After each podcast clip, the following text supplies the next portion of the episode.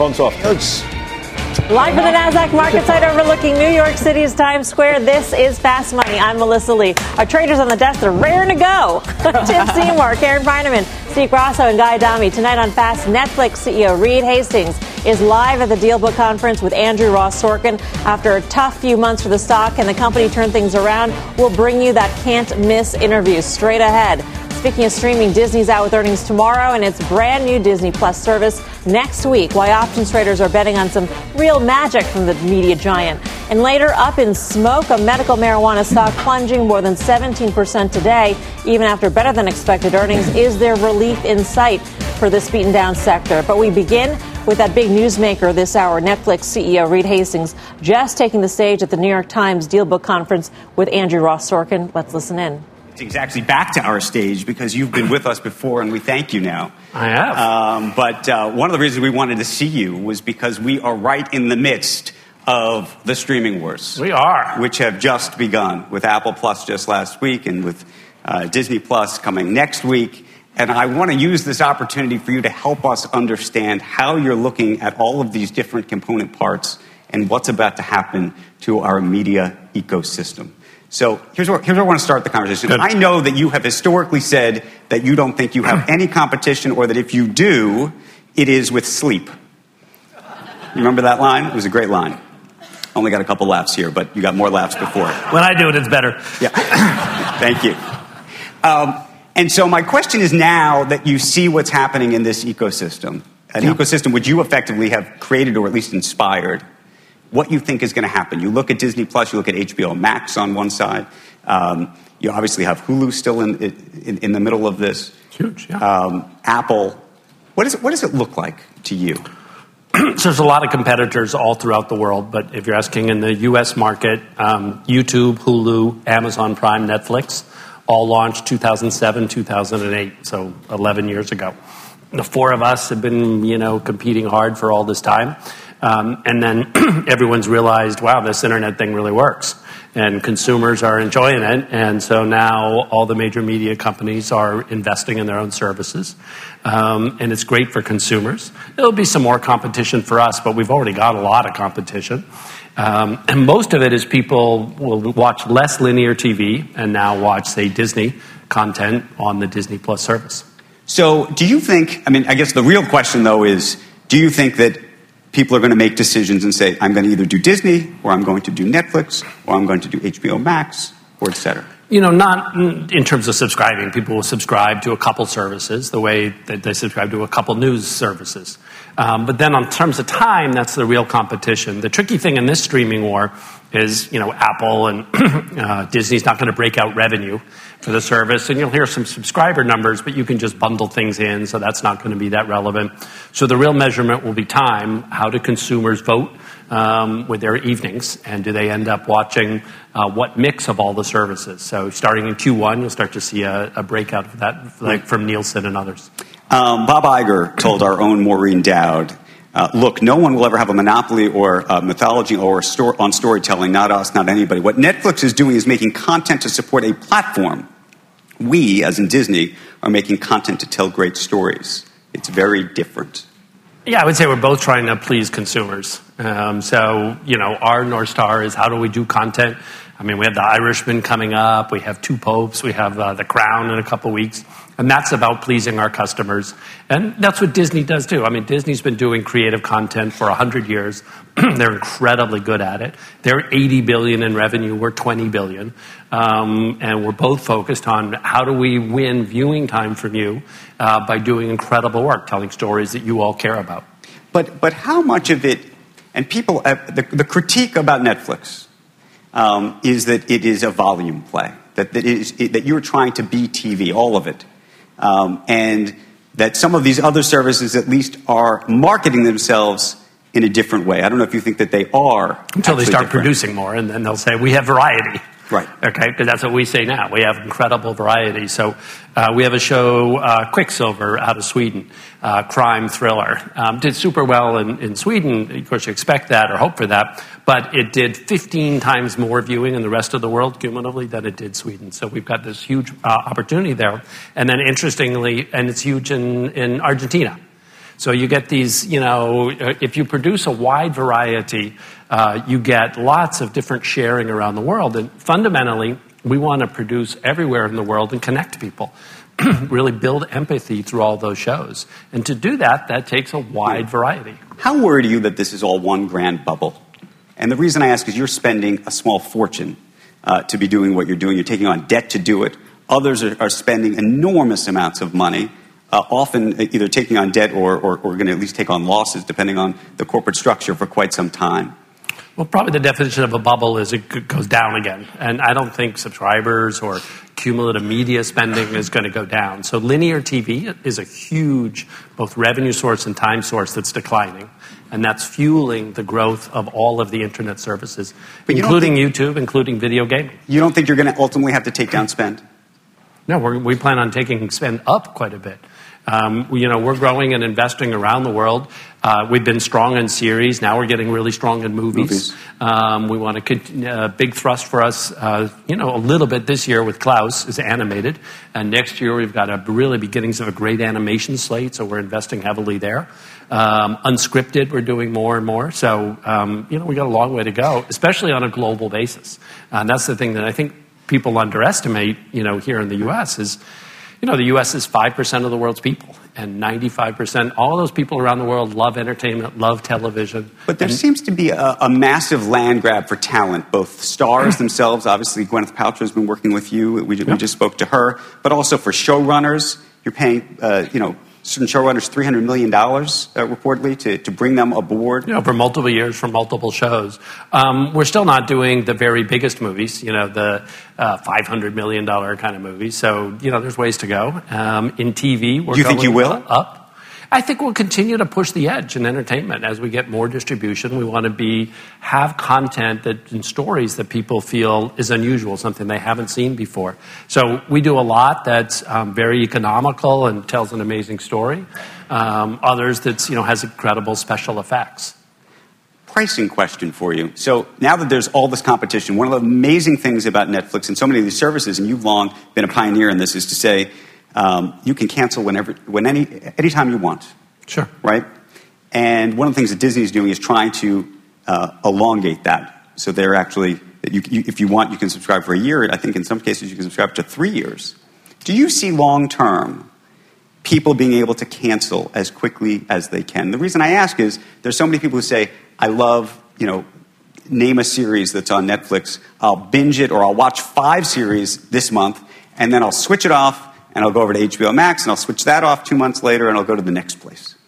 You know, there's lots of ways over time, different tiering, different times to tune the commercialization. But again, really what we focus on is how do we have a service people want more of the time. so we don't focus on how to lock them in.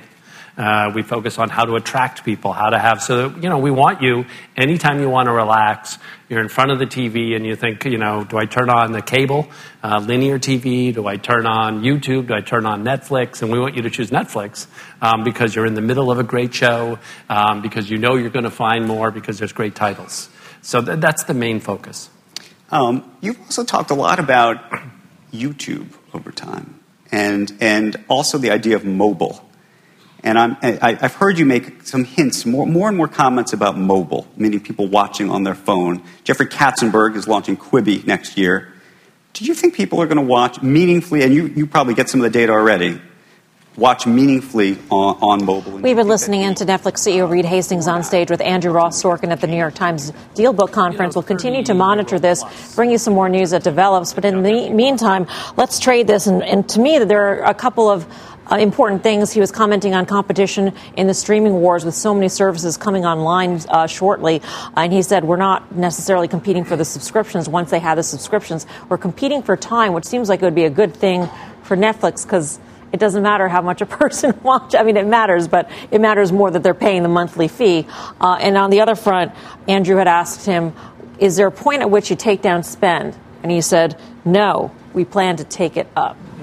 And I think the Bears will say, there's your reason to sell the stock. You've had a big rally off that 250 level. And we mm. actually flagged the 250 level. Remember, it traded down there earlier this year, I think in December, traded back down in September. But you look at the quarter they reported in early October, it wasn't a great quarter. And their guide for the fourth quarter was in a word, horrendous. I mean, in terms of U.S. ads, it was less than half of what the street was looking for. International was a disappointment as well. The stock bounced off an oversold condition, not unlike, by the way, Roku, which went up 50% from late September. Now you're seeing what it's doing in the aftermarket. So I think Netflix can live in this world. It just lives, to Tim's point that he's been making all along, at a much different valuation. Well, it's interesting because if you if you read the review of the last quarter, which we got a couple weeks ago, uh, I think October 16th, 15th, um, you, you, actually heard that the cash content spend was going to go down, uh, and that the bulls are saying that the free cash flow will, will, will essentially the burn will trough in 2019. Now, what I just heard there doesn't tell me that that's going to happen. Um, it, it, doesn't mean that Netflix hasn't been successful with a model that has been burning away. Um, I, I, just believe with a stock that's trading at 95 times trailing, whatever you want to do in the future, um, that model for investors is, is no longer a model I think they're willing to underwrite in the stock. I think the bulls will also say, though, hey, look at the way it held this 265 level, and if you draw a trend line off those lows, it actually needed to hold that, and it held very well. Um, I, I would just point out that the correlation to the stock breakdown is totally as we started to truly, we always knew about competition, but we truly saw it begin to come online or articulate a plan, and that obviously came to light when Disney Plus actually gave sub numbers through 2024, whether you believe that or not. And, and you never had a value play to pick as, as an alternative. So if you wanted streaming, the pure play was Netflix. You, now you have a value play in Disney and an Apple. So there's other choices. Mm-hmm. So for the first time, uh, I'm pretty negative in Netflix not holding this level. I mean, the question though is is is Netflix going to lose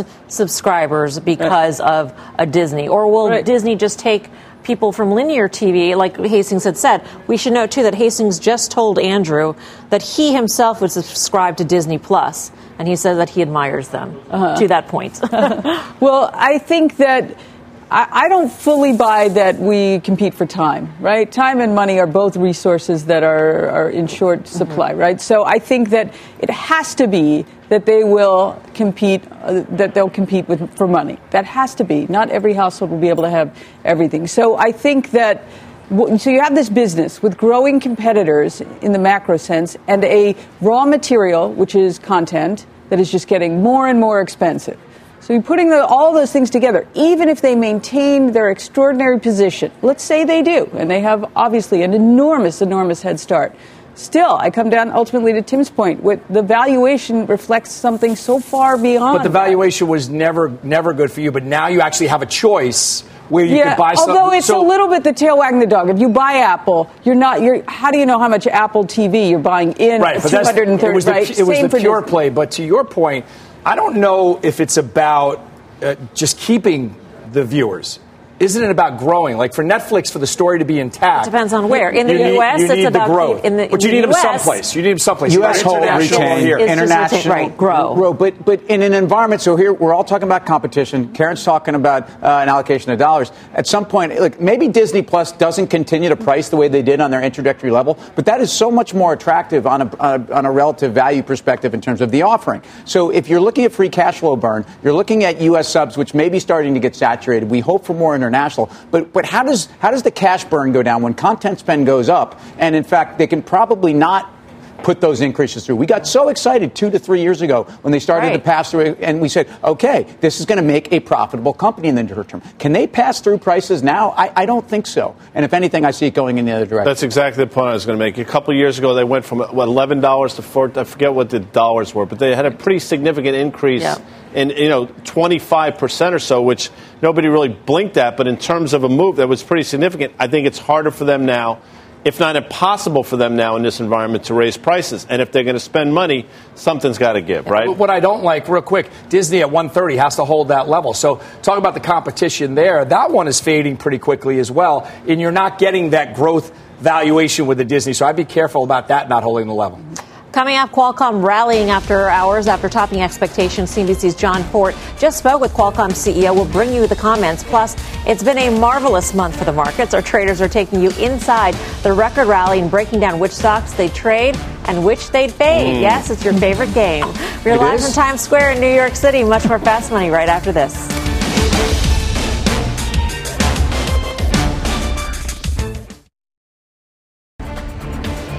Welcome back to Fast Money. Check out shares of Qualcomm, the chipmaker, moving higher in the after hours. Let's get to Jon Fortt with the details. John. Yeah, moving as high as uh, 90 a share after hours at least, which is levels that hasn't seen in a while. I, I talked to CEO Steve Mollenkopf before uh, he got on the call and started conversation with analysts. My questions were a lot about 5G. That is what analysts are asking about as well. He told me that his confidence in the 5G ramp higher than it was a quarter ago. Uh, told me about some stats that he mentioned again in the call around South Korea, which of course has a, a very advanced wireless culture. The fact that the ramp there is happening more quickly than some expected, more quickly than, than 4G did, that uh, Qualcomm's revenues from 5G will really start to ramp, hit their first inflection point in fiscal Q2. Um, also in the fall, there will be another wave of devices. Of course, that's when people are expecting to see a 5G iPhone. That actually matters for Qualcomm now because they have resolved their legal dispute with Apple, and Apple is paying licensing revenues and uh, at least 10% of device revenue in calendar 2020 expected to come from 5G devices and smartphones. Analysts trying to figure out exactly what the margin profile of that is going to be, getting a little bit more color on the slope of the curve as far as uh, when the strongest revenues will come in. But this is a stock, again, that's trading more on 5G and expectations of growth in the future, less on legal headaches and, and takeover concerns. They've got an analyst meeting coming up on November 19th where they will talk more about the growth strategy going forward, guys. All right, John, thank you. Jon Fortt with the details on Qualcomm shares uh, up 5.4%. This is quite a contrast from what we heard in July, right, where it was a real disappointment. Yeah. The forecast was really gloomy. Uh, and there are still the legal woes uh, hanging over the stock. I think this is what this is about. They, remember, they, they gave a September guide of, of being up about 4% on, on mobile station, and, and overall their, their CDMA business was very, very lackluster. They were talking about 4 or 5% growth, where it's usually mid teens. I just think that that's really what the market was set up for. I think for a company that had a massive, massive re rating uh, on the back of obviously their proved uh, licensing deals in the regulatory environment, uh, and, and people wondered what was next. You get that guide, and the stock was stuck um, I think this is a very, very important announcement for the company. Well, you know, and what John was just alluding to, you go back to May. I mean, this was a $52 stock. You had that huge move up to 90, 89, 80 basically on May 3rd. Gave half of that move back over the last couple months, and here we are again. So I think the question you have to ask yourself is the hope of 5G and a 20 times forward PE, does it does it make sense in this environment? Or now that we're trading up against those levels again, do you take profits? This has been a stock that if you trade it, you've done well. My inclination is to absolutely take profits here at the $90 level. It. Uh, no, no, no. I didn't. No, no, no, no, no. We're playing that game later. later. Yes. But I'd fade I, the, the, big move was was the April, the 60% move higher from a- April, where lawsuit news and, and Apple news got a little easier. I, I don't know if I'd fade it just yet because a lot of people have been playing this against the China trade not working out. So I do believe there's more room to the upside, and I do believe 5G is a catalyst for the entire semiconductor space. Well, I was just looking to see what would trade up on the heels of this. Apple, you would think, didn't really move, um, but Skyworks and Xilinx, uh, I think, I mean, they should, right? I think the whole space will trade up, assuming What's, we don't have any China tariff issues. Right. What's interesting is, is that we have seen, I mean, normally you want to see a read through or, or, either the suppliers first and then through to Apple or vice versa, and it doesn't always work out. But for this time around, it does seem like the suppliers in Apple are telling you the same message, basically, that there is actually that demand that is there, and you're hearing that pretty consistently. Look, you, have got chip stocks, especially ones that compete in the same place at all time highs. Um, and look at Taiwan Semi, which is essentially the, the, the, branded maker, the white labeler for the entire sector at all time highs in a difficult environment. And a difficult environment also for trading Asian stocks and the stocks at all time highs. So I, I, think, you know, maybe we could have seen this coming, Mel, but again, I think the way they, they guided that September uh, to get to yeah. where we are today is very important. Coming up on Fast, check out this chart. The mystery stock up nearly 40% since the market's October lows. Does the desk trade it or fade it? Mm. Huh. And later, earnings from Wynn Resorts and Expedia will get you all the after hours action in these stocks. Stick with us. Fast Money's back after this quick break.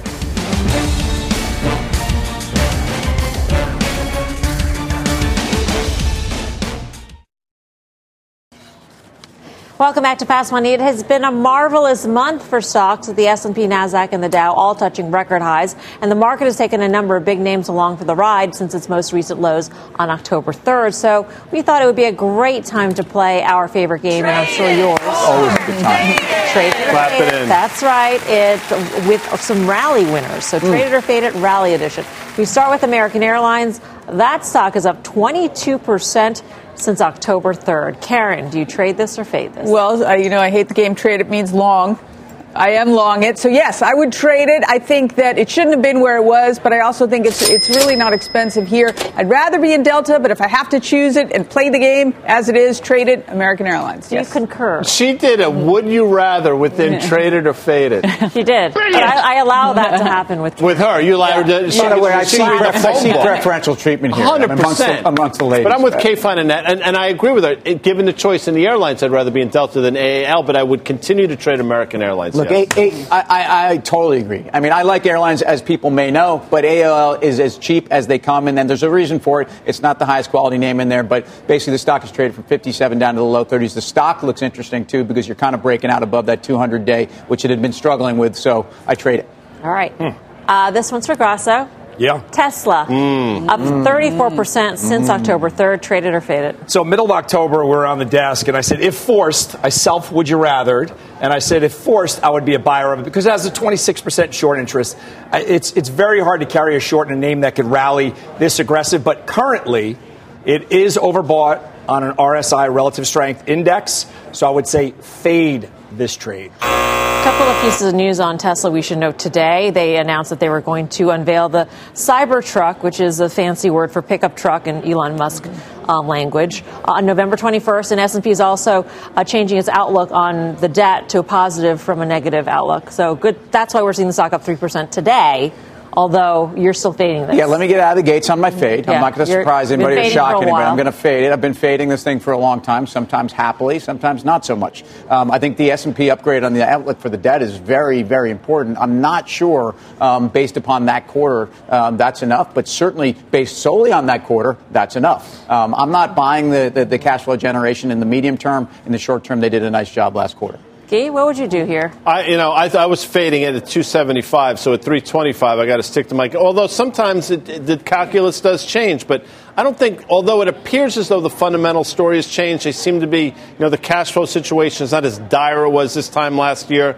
I'm still more in the fade camp than uh, trade camp. Karen? I would be too, just on valuation. I mean, okay, kudos to them if they're getting it together. They're able to meet or come close enough, right, on production and better than close enough on uh, cash flow generation.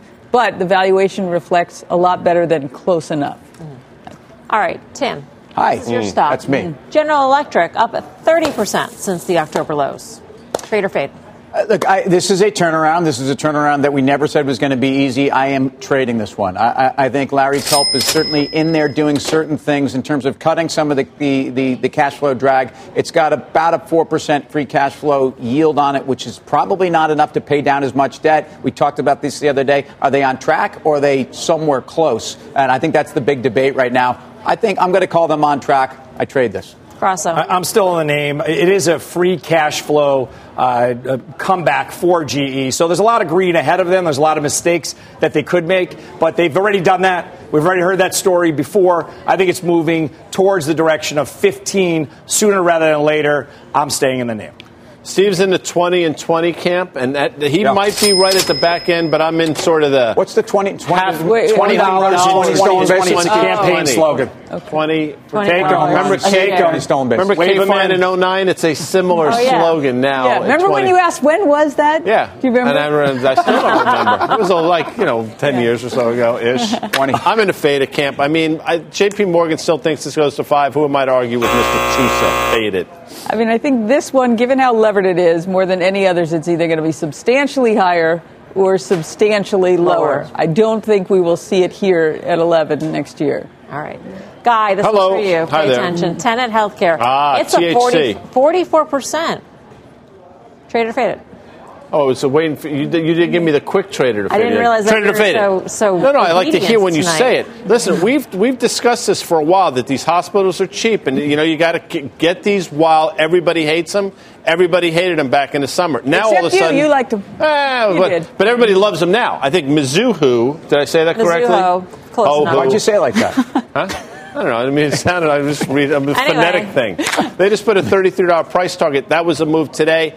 I think you got to get ahead of this and fade it. These are the same levels we saw basically March, April. Take take the money and run. A Steve Miller song that's miserable, by the way. yeah, yeah. know. Yes. Salt, Matt, and honey. We want to bring Very you a news good. alert now on Twitter. Leslie Picker's got this. Leslie. Hey, Melissa. Uh, the Justice Department has charged two former Twitter employees with spying for Saudi Arabia to get personal account information of the kingdom's critics. The charges were unveiled. Uh, on Wednesday in San Francisco, today in San Francisco, they came a day after the arrest of one of the former Twitter employees, a U.S. citizen, who is alleged to have spied on the accounts of three users. Also, according to the Washington Post, the second former Twitter employee was accused of accessing the personal information of more than 6,000 Twitter accounts in 2015 on behalf of Saudi Arabia. The charges allege that the Twitter employees were rewarded with a designer watch and tens of thousands of dollars that were sent to secret bank accounts, according to the Associated Press. Now,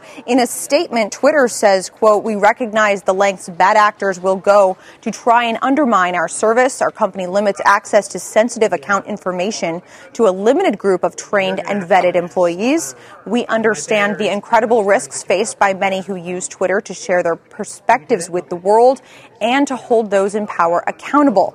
We have tools in place to protect their privacy and their ability to do their vital work. Melissa. So these are people who are spying on behalf of the Saudi government. Correct. They were Okay. t- former Twitter employees who, during their time at Twitter, were allegedly, according to the Justice Department, doing work on behalf of the kingdom. All right. Leslie, thank you. Leslie Picker. Uh, this sounds like something that could happen at any company. It does. It does. Although, I mean, there's certainly no acceptance of the fact that something broke down in our system here. Is what I read of that. I mean, they, they point out that they go out of the way to protect the users of Twitter, and that it's it's a high trust situation. Um, but what happened at Twitter that these folks were allowed to run wild? I mean, th- that's concerning, right? I mean, eh, these were Twitter employees. They- also U.S. citizens, though. I mean, who's to say? I don't know. When you when you hire somebody, who knows that There's got to be They checks, break though. down. Right to Tim's but point, there's got to be internal easily- checks, though. We're, we're talking about. So you guys think it's a bigger problem? I got to don't. I think it. could happen. I, think it could happen it's- anywhere, Yeah. But I think we've look we've we've raked Facebook over the coals. I mean, I think we have to give Twitter a But little slap that's here too. different, isn't it? I, I don't know. I mean, some of some of it was uh, breaking through and essentially, uh, you know, having having a breach of, of the platform. But there was something from uh, from inside that allowed it to happen. I, I I believe. But ultimately, we're talking about Twitter employees that that transgressed, aren't we? It shouldn't the company? I mean, the company manages these people, don't they? With you. All right. Uh, we've got another news alert here on Alphabet. Deirdre Bosa is live in San Francisco with this. Deirdre. Hey, Melissa, Alphabet's board of directors has opened an investigation into how executives handled claims of sexual harassment and other misconduct. According to materials viewed by CNBC, the board has formed an independent subcommittee and hired a law firm to assist with this investigation and contact alleged victims. Now, claims include the behavior of Chief Legal Officer David Drummond, who has been accused of having relationships with employees. A company spokesperson didn't immediately return a request for comment, but Melissa, this comes after Alphabet shareholders sued the board in January for allegedly covering up sexual misconduct from executives. Back to you. Are there policies in place? I don't know if you know this, Deirdre. Are there policies in place, like the, in the McDonald's case, that explicitly says that certain people should not have relationships with others?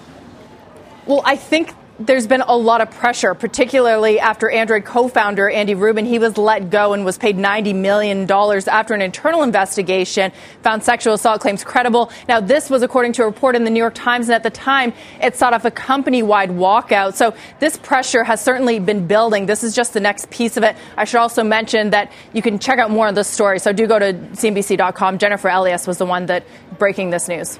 All right. Deirdre, thank you. Deirdre Bosa in San Francisco. There is some irony that it's the chief legal officer. I don't know why. I accused of misconduct here. Yeah, I, well, I think there's two. There's separate things. There's the consensual relationships, right. and when, when you work all the time, and there are tens of thousands of employees. I mean, you know, that's that's Happens. what's going to happen, right? That's different than a harassment or uh, you know feeling. Right. I assume it's women feeling like they couldn't advance as part of it. Totally different thing. Agreed. Mm. But unfortunately, you're right. But is it going to be? It should be. You would you would hope it would have negative, for, but it's not going to be. I don't think it's going to move the stock at all. And Google continues. Look at a chart. I mean, it does everything right. Higher lows, higher highs. Valuation is reasonable. And in my world, as long as we stay above that August 2018 high of 1250 or so, the, the trend continues to be your friend in this name, and the trend is higher. So we've had two news alerts on Twitter and Alphabet. Do either of these things impact the stock? Guy, you said no on Alphabet for this one. What do you say? I, I think I, I think the Twitter is, certainly has a greater ability to affect the stock and the tone around the stock and the core business and, and trust and privacy and, and, whatnot. I think it, in Google, it should, it's a ter- you know, whatever. It's a terrible transgression for that person, um, and the, the, company needs to do what they have to do. But um, this doesn't affect. Look at the sell-off though already in, in Twitter. I, I, agree with Tim. I think it should have the uh, uh, the ability to affect the stock, but it's sold off so mm-hmm. dramatically recently. So let's just see where, where there is because you're going to get that reversion bounce at some point in Twitter. So that might get muted a little, mute the action. But Google has had a target on its back from the government, and I think that's already in the mix. So I think that one could move higher. All right. Coming up, one of the top execs at Charles Schwab will join us. Bernie Clark will tell us what he sees coming for stocks. Much more fast money straight ahead.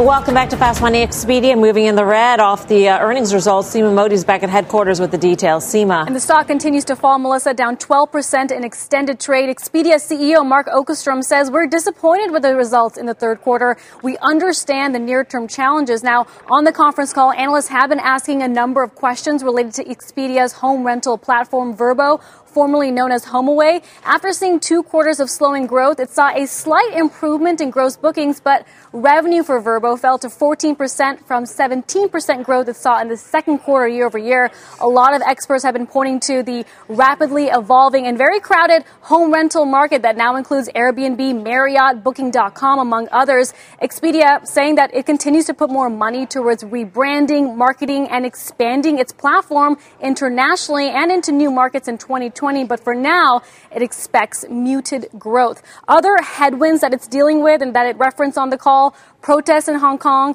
currency fluctuations, and the new French digital tax. In fact, Melissa, the company is saying the global tax environment is rapidly evolving, and several other countries are considering adding transactional level taxes. Too early to understand the implications, but Expedia is closely monitoring those. You can see the stock down 12% after hours, still holding on to a gain for the year. And tomorrow, booking holdings after the bell. More broadly, Seema, though, I mean, you've been doing these stories all week long so far about the various data points within the travel industry that indicate that there is a slowing going on. Yeah, absolutely. Part of it is the consumer being a bit more selective on the type of travel they want to do in this softening economic environment. At the same time, there are structural changes at play, one of it being this rising interest in home rentals. But with that comes a crowded environment and a crowded uh, Eh, market with more players, not just in the public market, but private as well, ahead of Airbnb, Airbnb's IPO next year. All right, Seema, thank you. Seema Modi back at headquarters. Guy, how do you trade these travel Topped out at 140 Expedient back in July. If you look, it made another push here, failed. Now here we are testing the levels I think we last saw the end of May, June, the 115 level. I mean, you can make an argument that this actually might be an interesting play tomorrow from the long side. If it trades sort of 115, holds on two and a half, three times normal volume, Listen, I hear what they said. I get it. It wasn't crazy expensive in the first place. Obviously, that's changed a little bit. But I think if it holds 115 tomorrow, which I think it may on big volume, you buy the stock. I think it's tough because the momentum play was the VRBO. So if the VRBO is, is uh, selling or not growing as quickly, that's the competition in the market. I don't think you buy it here. But if you look at VAC, uh, Marriott Vacations World, that's their timeshare business. The stock is up 68% they seem to be doing something right. So if you want exposure to the space, I think you go there. Coming up, it's a moment of truth for Disney as it prepares to report earnings tomorrow. We'll tell you how options traders are betting on the action. Plus, Charles Schwab's Bernie Clark is with us. We'll get his take on where he thinks the markets are heading next. Much more fast money right after this.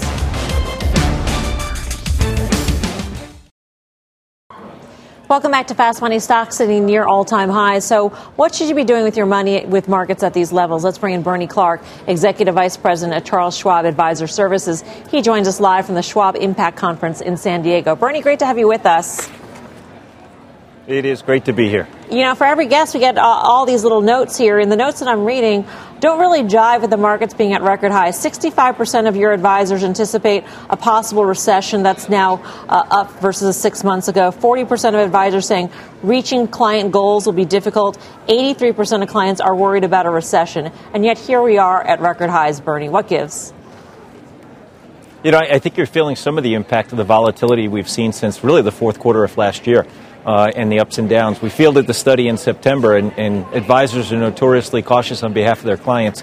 Uh, but I tell you, I'm at Impact right now, and, and there are 2,300 of our clients here, and there's a lot of optimism about where we're going in the future. And perhaps we're just starting to see some more normalized markets with some ups and some downs instead of those long down and long uptrends we've seen over the past decade. Do they buy in this, into this value rotation that's been going on? I'm sorry? Do they, are they buying your advisors? Do they believe in this value rotation that we've been seeing in the markets? I, I think they do, and, and, they're listening carefully. I would tell you we were uh, very careful around some of our, our predictions uh, as we were coming into this, and, and, we had some of our economists talking yesterday, and you can see the movement uh, and the rotation that they're taking everybody through and rebalancing. But, but remember, advisors fundamentally, they are in for the long haul, and, and they're working more on the life plans of their clients often than the portfolios, and letting the portfolios follow in, in that direction. So, so, so they're astute, uh, but they move cautiously. But Bernie, if we could read through to some of the, the I think the sentiment you're expressing, can, can we take away um, that a lot of advisors who are conservative for their clients um, have been more conservative in this environment, and if anything, are underweight or, or, or might be in, in, a mode where actually, with a very bullish close to the year, they may be feeling some anxiety, possibly some FOMO. You know, I, I think what they're doing is they're, they're being rather neutral uh, in the environment, as we've seen, and, and trying to not to overweight in any one direction, but, but moving as, as the market has moved. They, they tend to move a little bit ahead of the sentiment of the retail uh, client, uh, and that's kept them out in front of the curve, I think more so, and aggressive where they need to be aggressive. And, and again, the portfolio is never being structured as an overall entire firm portfolio, but more directed towards the needs of the individual client. It's Bernie, it's Karen. Let me ask you about on the fixed income portion of your portfolio for clients in this rate environment, what are you advising? Smaller or out, more out uh, on the risk spectrum, or just get very low rates? Well, I think the important thing to remember is, as a custodian for advisors and having $1.7 trillion in assets uh, that we safekeep for them, we don't make the recommendations on the portfolios. The advisors do. Uh, and they individually craft them for each one of their clients. So, so it's, it's really a very individualized decision, and each advisor has a strategy that they're following also on behalf of their clients. So, so it's not our job to recommend the, the mix of product that they're in, uh, but we are making sure that the, the capability and the products are all available to them. Bernie, great to speak with you. Thanks for your time. Okay, thanks very much. Bernie Clark of Charles Schwab Advisor Services. Um, this is all part of the, the conversation that we've been having for the past couple days, and that is do you believe in this rally? Is seasonality going to be enough to keep us at these levels going into the end of the year? Yeah, you have a tremendous amount of news flow that's going to take place, and you have the year end. So I think you're going to get whatever weakness you're going to get is going to be in November, and then everyone's going to get back to work in December. But when you look at Charles Schwab and those types of stocks, they're very levered to interest rates because they carry such a big balance. So the company itself, the company yeah, itself, the company and we're talking about this, the, the stock yeah. alone. So they've been fairly judged on where the interest rates are. So to make them investable, that's why they've underperformed. And now with Powell getting in the way, saying that rates are not going up as soon, it's great for the market. So to your first question, I think the market will have a tough time going down for any extended period of time when they get continue to get easy money. But for this stock in particular, it's tough. With look, clearly being skeptical as I've been has been wrong. I mean, it's I mean the markets we're at all time highs. Here we are, but the reasons to be skeptical are still there. I mean, they have not gone away, in my opinion. And we can talk U.S. China again. I don't think you know, I, I, think it's all been sort of posturing. I don't think anything's really happening there. Negative rates still exist. Slowdowns still exist. I mean, Warren Buffett with $122 billion, a record level for him sitting on the sideline, and his indicator is absolutely flashing red. His indicator being the Wilshire 5000 uh, market cap over GDP. It's about 146%, levels we haven't seen in probably a decade. So, again, all the warning signs are there but the market wants to continue to go higher, I think, to Steve's point. Up next, Disney gearing up to report earnings, and options traders are betting the results could spark a magical rally for the stock. We'll break down the action and take a look at the Cramer cam. Jim is talking with the CEO of CVS after the company's big earnings beat today. That full interview coming up at the top of the hour. We're live at the NASDAQ in Times Square. Much more fast money still ahead.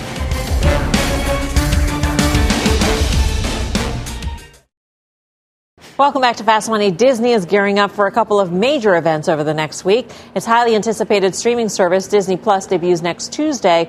But before that, we get earnings. Disney reports after the bell tomorrow, and traders in the options market are betting on big gains in the Magic Kingdom. Mike Khouw's in San Francisco with the action. Hey, Mike. Hi there. So calls outpaced puts by about two to one on approximately double the average daily options volume. That represented about 120,000 contracts total trading, and the options market is implying a move of about 3.7% on earnings. Now, that may seem modest given some of the big moves we've seen in some other stocks, but it's worth noting that this is a stock that's moved less than 1.5% on average over the last eight quarters. And where we saw most of the activity was the November 22nd weekly 135 strike call. So that would actually be capturing both of these upcoming events. Between 10 and 10:30, about 7,500 of those traded for two dollars, and nearly 13,000 of them traded all day. So buyers of those calls are betting that the stock's going to rally through that 135 strike price by at least the two dollars that they paid. They may well be targeting the all-time highs that the stock saw in early August, which is a little more than 10% higher than where it is right now. And when we take a look at some of the things that Guy was just talking about, Disney, like many other stocks, is trading very close to, if not at its peak valuation on a variety of metrics. So it would make some sense to use inexpensive call options to press your bullish bets here, I think.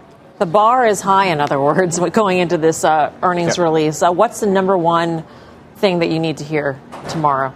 Uh, they're going to talk more about Disney Plus. I'm not sure they're going to give you more sub out, outlook. In fact, I, I kind of want to hear about Studio. Um, they've also had some great upgrades in their theme parks, and I think that's an important part of the diversity of this company. But I, I think I want to hear about Studio. I think Fox Films is actually, you know, Karen asked, we did a nice power pitch on this a couple weeks ago, mm. uh, and Karen asked yes. about Fox, and has that been integrated into these numbers? And I think Fox Fox Films is going to be a bit of a drag on Studio, um, and I think ultimately that's been a game saver for Disney. But uh, I'm longing into these numbers. You're talking about Disney, Karen, in relationship to Netflix and the valuation. Yep.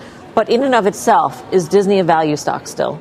Uh, well, you don't know how much the market assigns to any particular piece of it, but yeah, I think it is. I mean, it is a premier company in so many of their businesses, right? The absolute best of the best.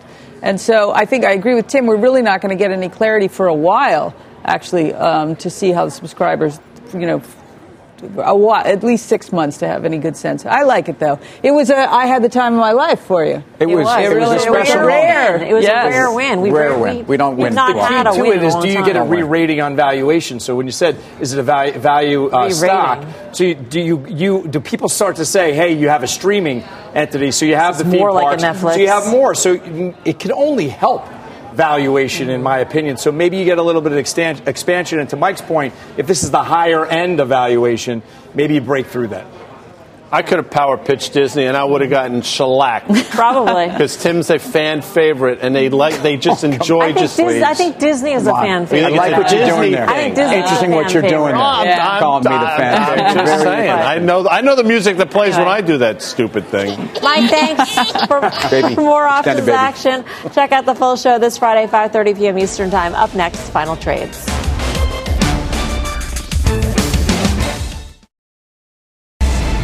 Final trade time, Tim. Was that game traded or faded? Yeah, we talked right. about AL.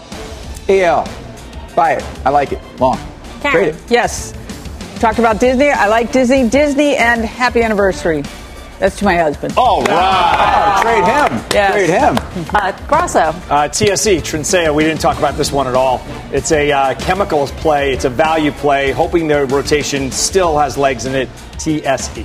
Key. We, we had a lot of fun in the commercial breaks tonight. Unfortunately, the folks at home don't see that. But Uh, I. EXPE against 115. See you back here tomorrow at 5 for more Fast Money. Mad Money with Jim Cramer starts right now. People today can spend half their lives over 50. So it's good to be financially ready for what's important to you as you get older, like a family vacation. Or starting your dream business. Welcome to Connie's Coffee. How may I help you? AARP's trusted financial tools can help you plan for whatever your future holds. That's why the younger you are, the more you need AARP. Start planning today at aarp.org/money tools.